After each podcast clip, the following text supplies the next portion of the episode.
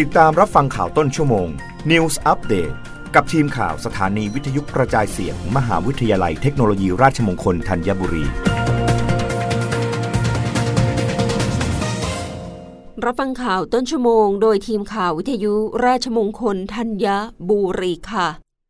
นายกรัฐมนตรีสั่งหน่วยงานคุมเข้มกวาดล้างขบวนการจำหน่ายดอลลาร์ปลอม นายอนุชาบุรพาชัยศรี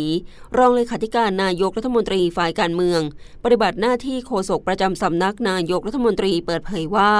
กรณีการจับกลุ่มขบวนการจำหน่ายธนบัตรดอลลาร์ปลอมเพื่อนำไปขายให้กับร้านแลกเงิน และการรับแลกเงินผ่านทางออนไลน์ ล่าสุดกองบัญชาการตำรวจสืบสวนสอบสวนอาชญากรรมทางเทคโนโลยี ประสานงานร่วมกับสำนักงงานหน่วย U.S. Secret Service ประจำสถานเอกอัครราชทูตสหรัฐอเมริกา ได้จับกลุ่มผู้ต้องสงสัยพร้อมของกลางธนบัตรต่างประเทศสกุลเงินดอลลาร์สหรัฐ ใบละ 100 ดอลลาร์สหรัฐ ลักษณะเป็นธนบัตรสภาพใหม่ทั้งหมดจำนวน 9,000 ใบ มูลค่ากว่า 34 ล้านบาท เบื้องต้นได้แจ้งข้อหาร่วมกันทำปลอมธนบัตรที่รัฐบาลต่างประเทศออกใช้ หรือให้อำนาจให้ออกใช้ โดยทางพลเอกประยุทธ์จันโอชา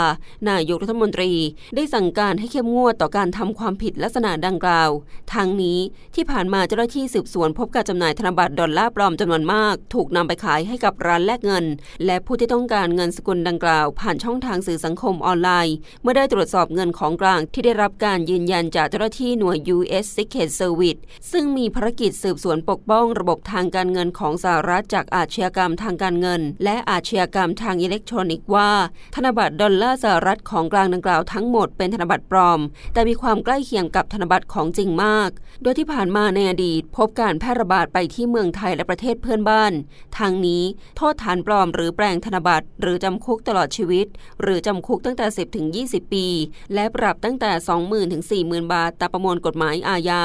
และขอเตือนให้ประชาชนระมัดระวัง เลือกร้านค้ารับแลกเงินที่น่าเชื่อถือเท่านั้น